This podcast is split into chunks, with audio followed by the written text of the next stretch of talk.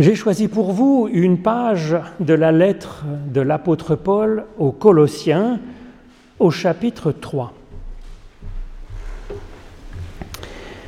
Si donc vous êtes ressuscité avec le Christ, cherchez les choses d'en haut où le Christ est assis à la droite de Dieu. Préoccupez-vous des choses d'en haut et non des choses de la terre. Car vous êtes morts et votre vie est cachée avec le Christ en Dieu. Dans la mesure où le Christ est manifesté, alors vous et votre vie serez manifestés en gloire. Faites donc mourir ces dimensions terrestres, débauche, impureté, passion, mauvais désir, cupidité, c'est là une idolâtrie. C'est pour cela que la colère de Dieu vient sur les rebelles. C'est à cela que vous vous adonniez autrefois lorsque vous viviez ainsi. Mais maintenant, vous aussi rejetez tout cela. Colère, animosité, malfaisance, calomnie, paroles choquantes sortant de votre bouche. Ne vous mentez pas les uns aux autres. Vous vous êtes dépouillés de l'homme ancien avec ses agissements et vous avez revêtu le nouveau qui se renouvelle en vue de la connaissance selon l'image de celui qui l'a créé. Il n'y a là ni grec ni juif, ni circoncis ni incirconcis, ni barbare ni scythe, ni esclave ni homme libre, mais le Christ est tout et en tous. Ainsi donc, vous qui êtes choisis par Dieu, saints et bien-aimés, revêtez-vous d'une tendresse toute maternelle, de bonté, d'humilité, de douceur, de patience. Supportez-vous les uns les autres et faites-vous grâce si quelqu'un a à se plaindre d'un autre, comme le Seigneur vous a fait grâce, vous aussi faites de même. Au-delà de tout cela, qu'il y ait l'amour qui est le lien de la perfection. Et la paix du Christ, qu'elle règne au cœur de votre être. C'est en elle aussi que vous avez été appelés en un seul corps et devenez reconnaissants. Que la parole du Christ habite en vous avec toute sa richesse. Instruisez-vous, et avertissez-vous en toute sagesse par des cantiques, des hymnes, des chants spirituels. Dans la grâce, chantez à Dieu de tout votre cœur. Et quoi que vous fassiez en parole ou en acte, faites tout au nom du Seigneur Jésus en rendant grâce par lui à Dieu le Père. Ô Éternel, par l'étude de ces écritures anciennes, ouvre-nous à ton souffle de vie, au nom de Jésus-Christ. Amen.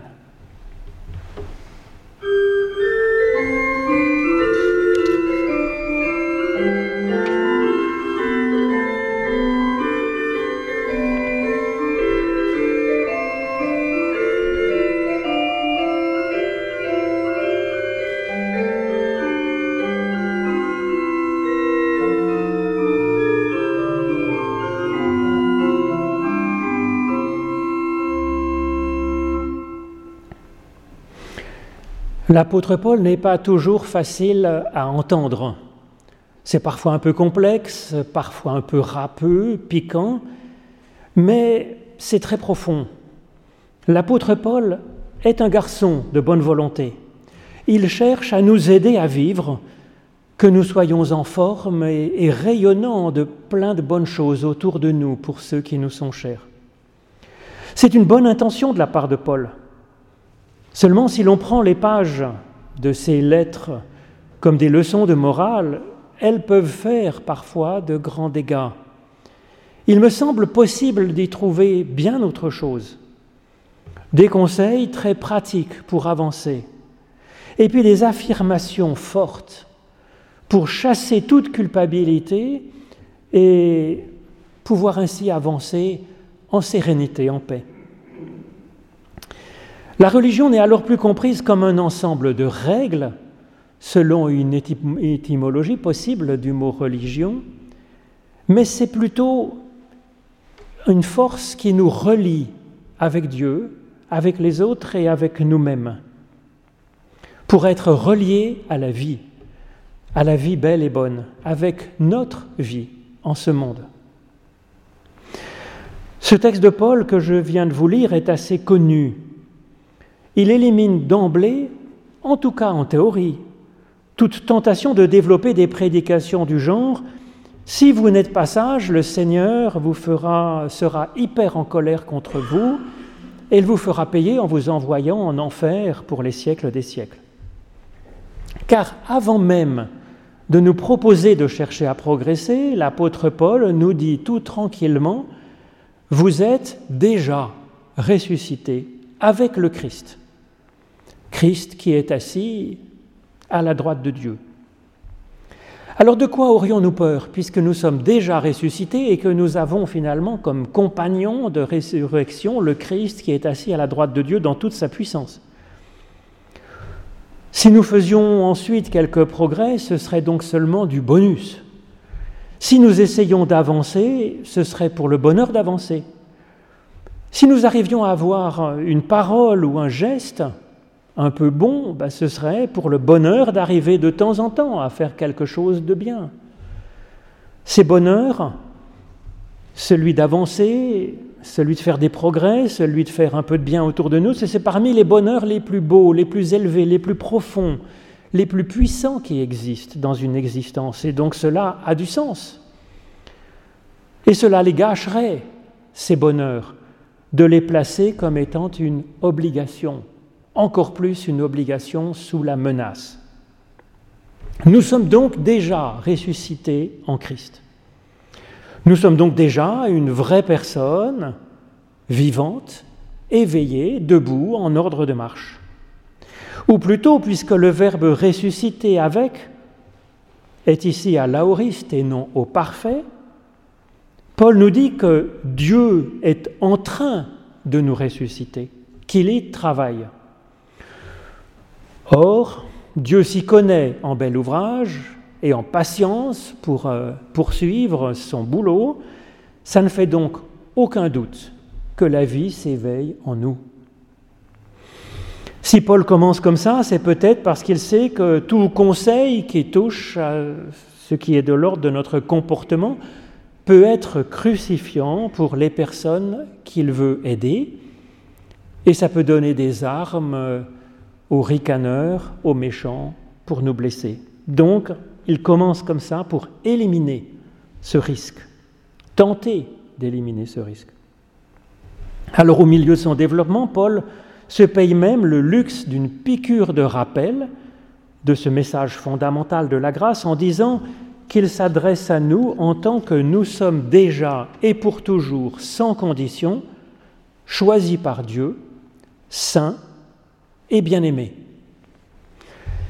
Ayons donc reçu en viatique, en dotation, ces bonnes paroles, nous pouvons maintenant affronter les conseils de Paul. Ce viatique, cette annonce de la grâce est en quelque sorte le mode d'emploi de ces paroles morales, de ces conseils qu'il nous propose. Cela veut dire que nous aurons le droit de faire au mieux de faire ce que nous pensons qui nous correspondra, puisque nous sommes chacune et chacun saints, c'est-à-dire uniques aux yeux de Dieu, et puis bien aimés par lui, de toute façon, donc il comprendra. À ce point donc extrêmement positif qui sert de prémisse à son développement, Paul engage un premier conseil.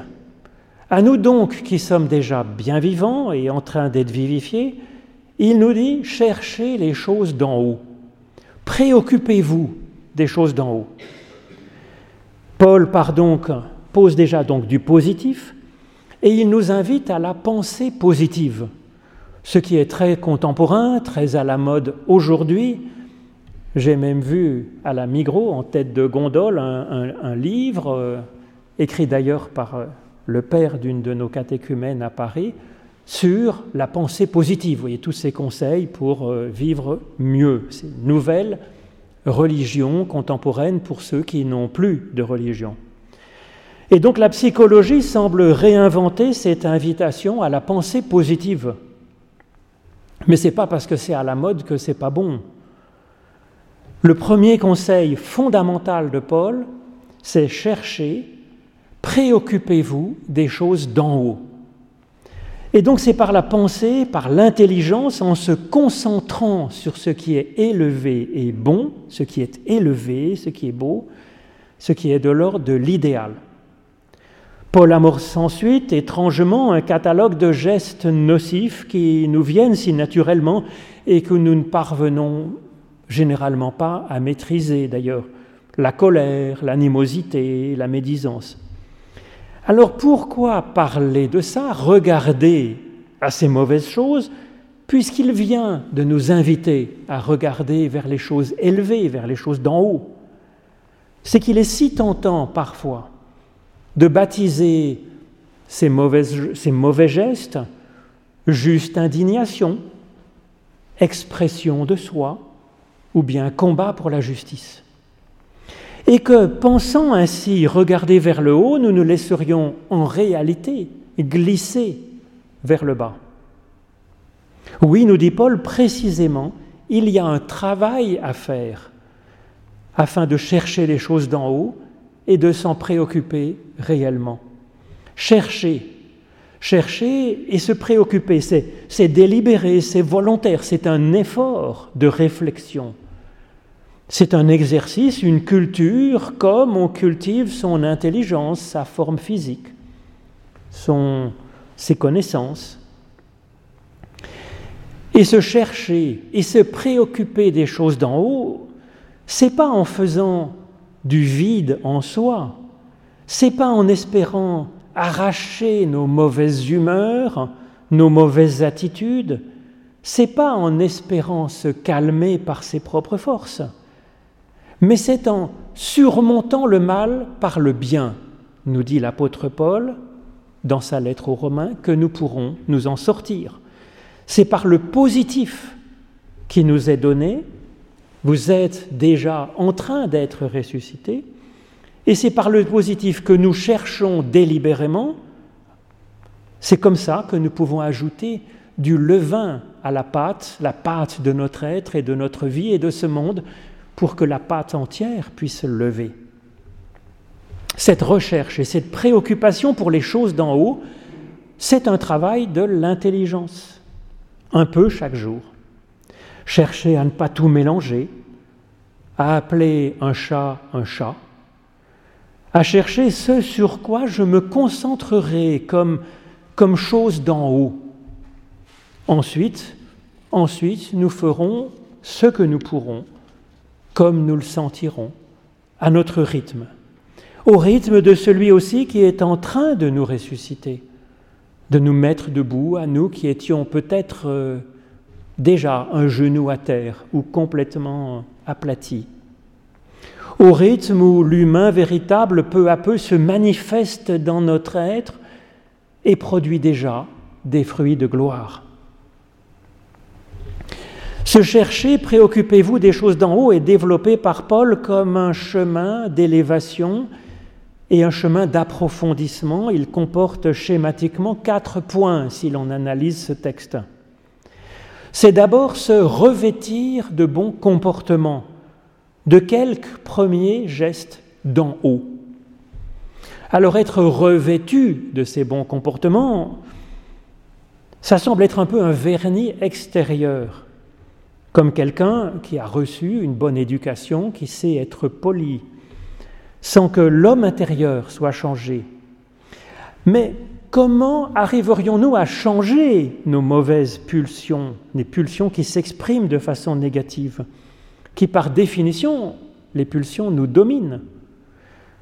En cherchant les choses d'en haut, en nous concentrant dessus, et puis en cherchant des gestes d'en haut, à avoir des gestes d'en haut. Alors au début, c'est superficiel, comme une pommade contre le mal de genou, par exemple, qu'on met sur l'extérieur de la peau et qu'on masse jusqu'à ce qu'elle pénètre à l'intérieur.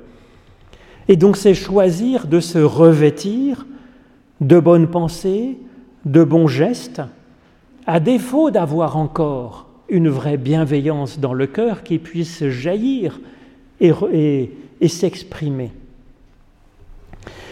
En fait, oui, nous sommes créés, nous évoluons à l'image de ce que nous cherchons délibérément. à l'image de ce qui nous préoccupe, nous.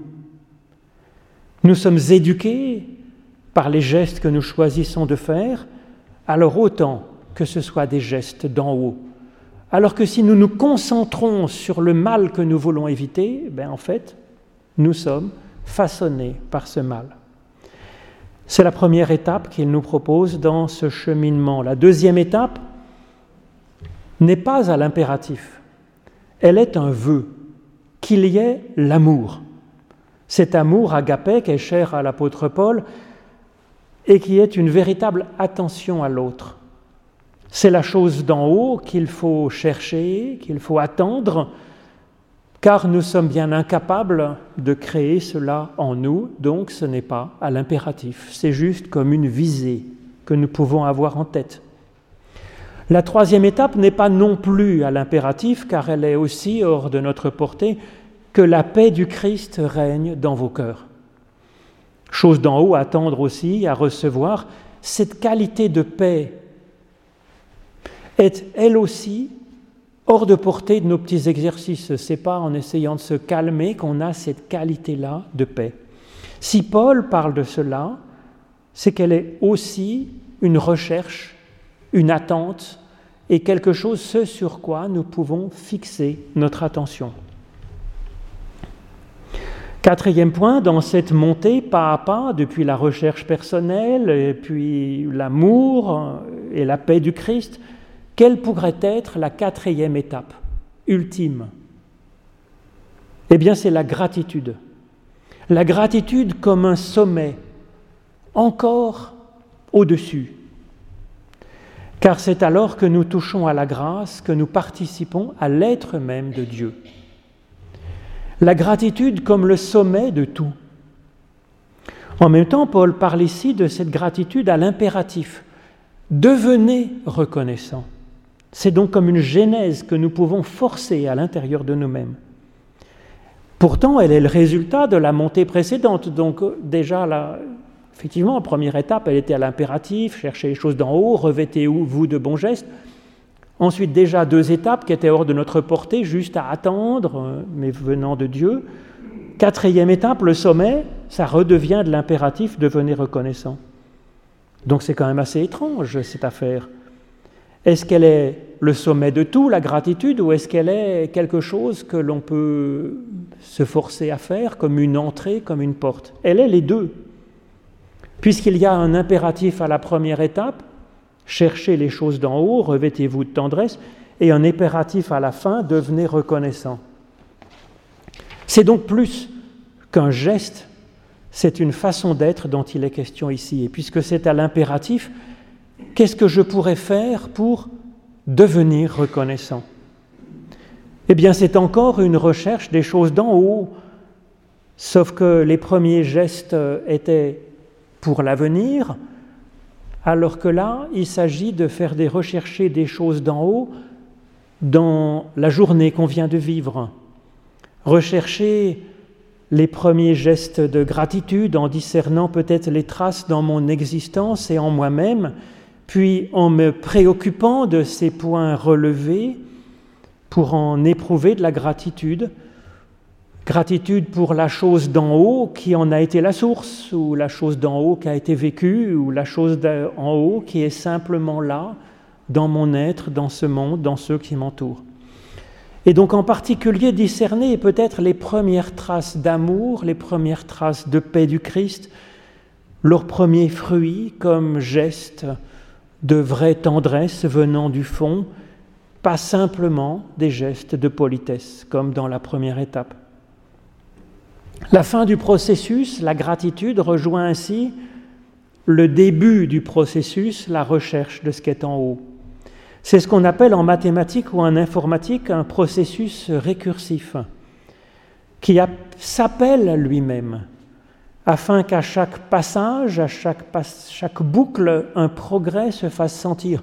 C'est donc comme une spirale montante qui nous est proposée, une résurrection pas à pas, où nous collaborons à cette résurrection avec Dieu.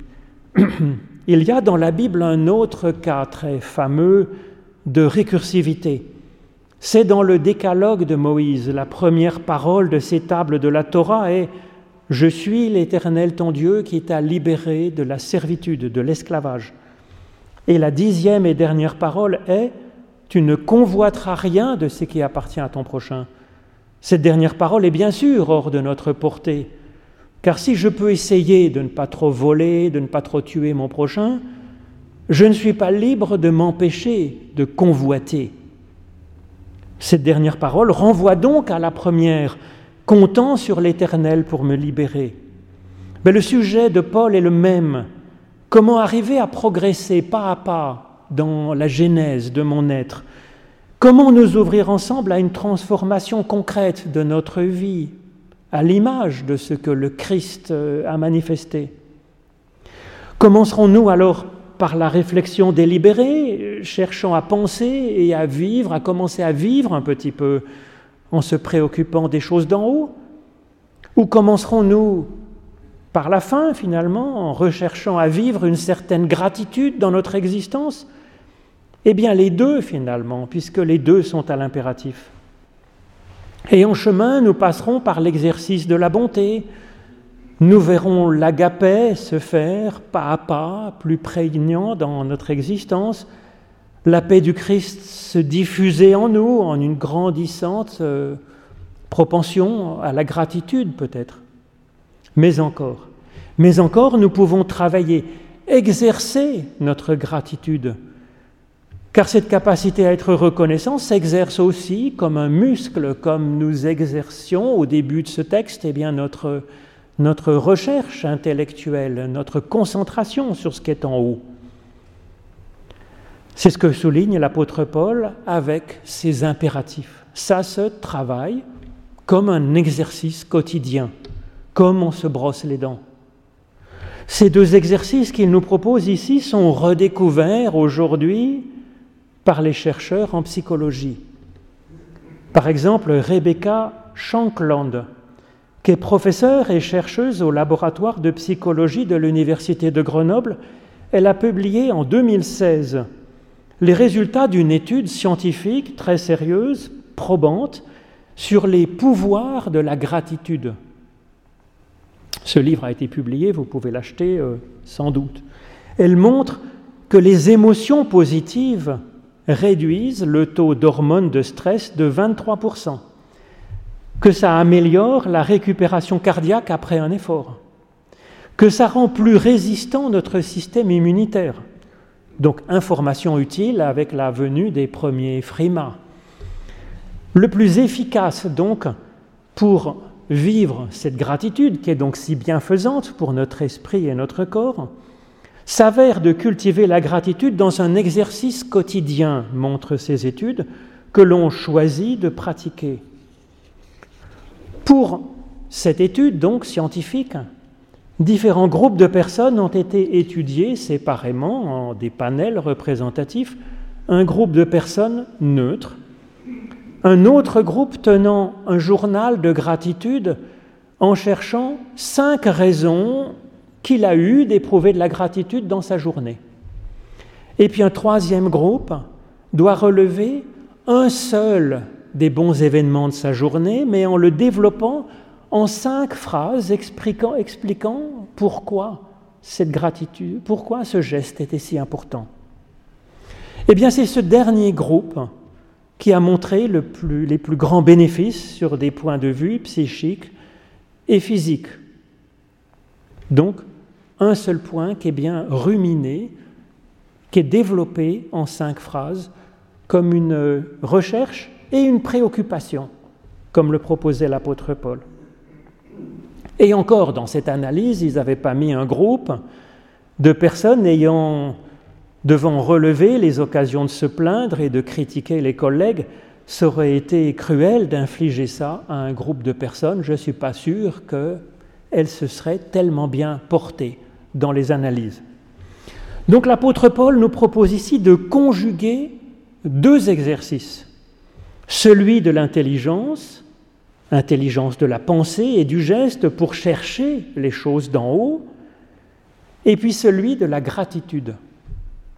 L'un et l'autre de ces gestes sont simples, concrets, est tiré donc d'une sagesse ancestrale que la pensée positive fait du bien. Seulement l'humain, depuis les origines, est relié à Dieu d'une manière si profonde qu'on la dirait viscérale. Et l'humain vit et grandit tout au long de sa vie par son souffle, par le souffle de Dieu, pas seulement par ses propres exercices, mais aussi par ses propres exercices. Les deux exercices proposés par Paul ne sont donc pas seulement mentaux, personnels. Dans notre vision de l'humain, ces deux exercices sont aussi par la foi, dans la foi. Et donc chercher les choses d'en haut, c'est aussi la recherche de Dieu, la source des choses d'en haut. C'est aussi penser à lui, s'en préoccuper, s'en préoccuper, l'appeler, l'écouter, le chercher. Et puis s'exercer à la gratitude. C'est une ascèse quotidienne, c'est aussi dans la louange à Dieu. Louange à Dieu de nous avoir ressuscités, de nous avoir donné la vie, mis sur pied, d'avoir éveillé notre conscience, de nous avoir donné une capacité à aimer, à faire grandir en nous une paix que le monde ne peut pas donner. La recherche de Dieu et la louange sont aussi expérimentées par l'humanité de toute génération, sous tous les cieux, comme quelque chose d'extraordinairement bienfaisant dans notre existence. Ce travail est nourri de ce que nous avons reçu de Dieu en Christ. Il est nourri de ce qu'ont apporté les générations précédentes. Et ce travail est vivant de ce qu'ensemble, par exemple ici, nous nous donnons mutuellement en faisant de la théologie ensemble et aussi, comme le dit Paul, en chantant des cantiques ensemble. Notre gratitude, elle finira par déborder dans des paroles et des gestes de vraie tendresse, des gestes qui seront une louange à Dieu le Père de notre Seigneur Jésus-Christ et notre Père qui nous aura enfantés. Amen.